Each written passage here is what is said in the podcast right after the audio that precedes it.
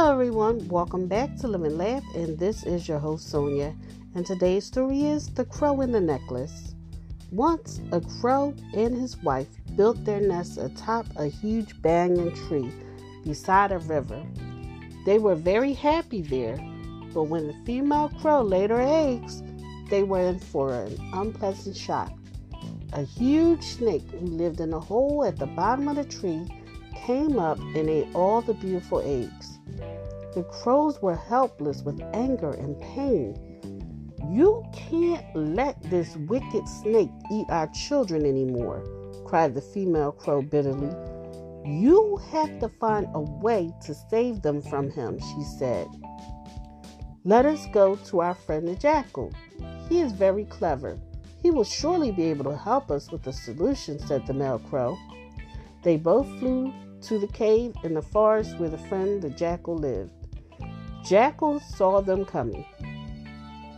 "Hello, my friends. Why do you look so sad and worried? Can I help you in any way?" he asked.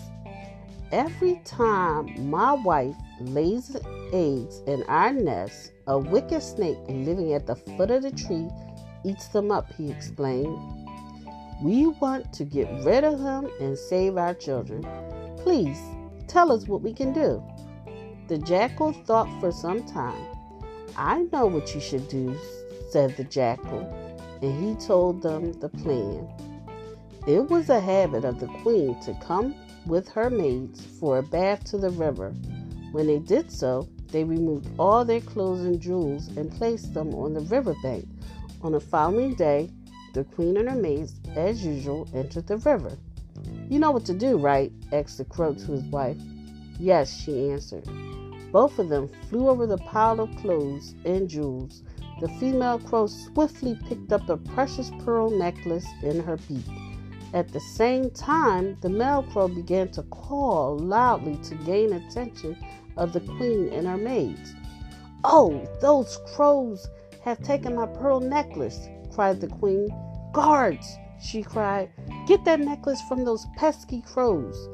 Her guards chased the crows, shouting loudly. The crows flew straight to the banyan tree with the guards close behind. Hearing all the noise, the snake came out of his hole at the foot of the tree. Immediately, the female crow dropped the necklace right where the snake was. "Look out! There's a huge snake near the necklace," alerted one guard. Before the snake could realize what was happening, the guards attacked him with sharp spears and killed him.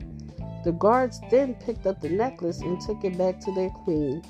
The crows thanked their friend the jackal for helping them get rid of their enemy. They lived happily with their children.